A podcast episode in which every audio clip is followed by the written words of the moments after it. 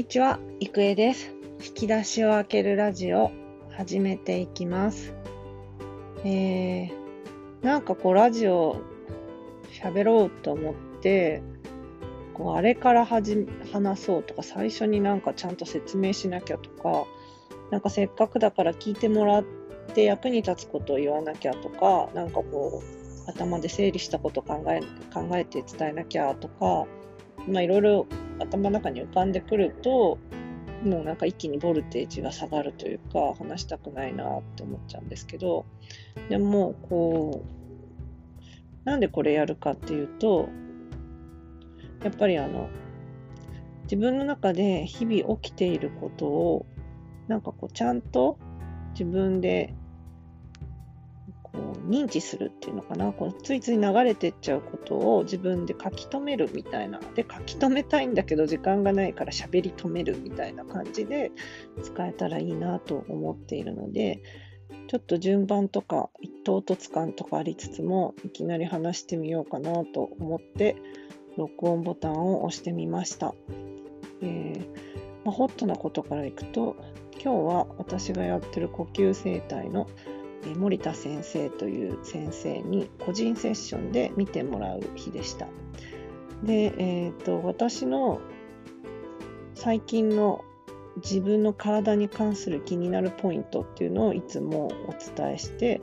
なんかこういうトレトレーニングじゃないんだななんかこういう動き調整の動きとかをするとそこがこう良くなってきますよっていう感じであの細かいことをこう指導してくれる感じです。でこの呼吸整体はうん何て言うんだろうななんかトレーニングして良くなるとかなんか綺麗にできるようになるとかなんかそういうんではないんですよね。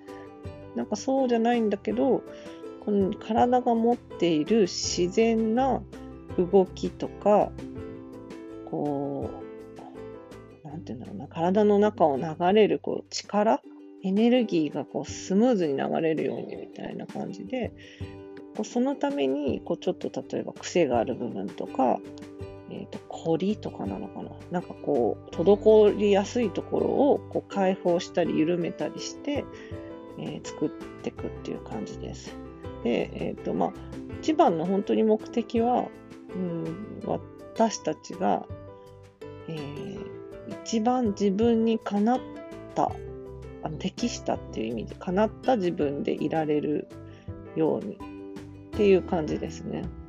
うん。なんて言うんだろうな。なんかその心地がいい幸せな状態でいるためには気持ちが心地よくなる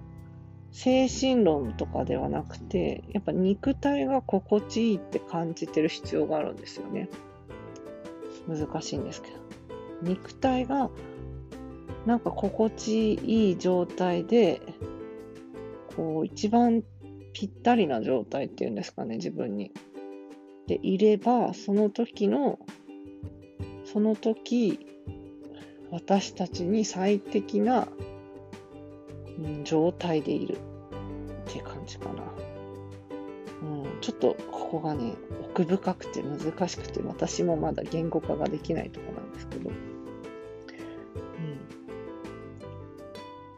で、長くなってきた。今日は、えっと、いつも気になっている右足の、えー、お尻の部分、右の座骨がこうなんか飛び出しているような感じがして、いつも座り心地とかが悪いなと思ってる部分について相談しました。で、えっ、ー、と、先生の見立てで、結局そこの、えっ、ー、とですね、右の前もものとこに力が入っちゃってるっていうのが分かって、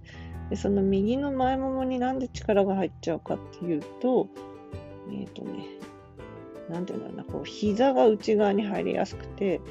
内旋っていうのかな、こう、キュッと入りやすい。で、じゃあどうするといいかっていうと、こう、様々な日常の所作っていうか動きの中で、結構こう、えっ、ー、とね、自然にももが外旋することで、股関節が開くっていうのかななんか時があるんですよ。これ聞いてるだけじゃ全然わかんないと思うんですけど。で、その動きが本来出るはずなのに、こう日常の癖とかで、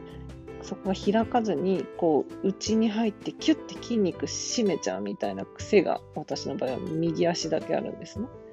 で、それを解放させようっていうので、まあ、それにこう、解放を感じるような動きをいくつか教えてもらって、で、えっと、その動きを自分で日常的にやることで、多分肉体がその解放している状態っていうのを認知して、こう刻まれるっていうんですかね。で、そうすると日常の生活の中でもそこがこうキュッと締まらずに解放されやすくなる。で、解放されると、その、えっ、と、座骨、もともとの悩みだった座骨のなんか違和感とか、ちょっとなんか変な尖ってる感じっていうのも緩んで感じなくなってでそうすると楽に座ってられるとか楽に立ってられるとかいろんな動作がこう自然にできるとかそういう状態になるんだと思います。意味わからないと思いますがそんなところまで。ではでは。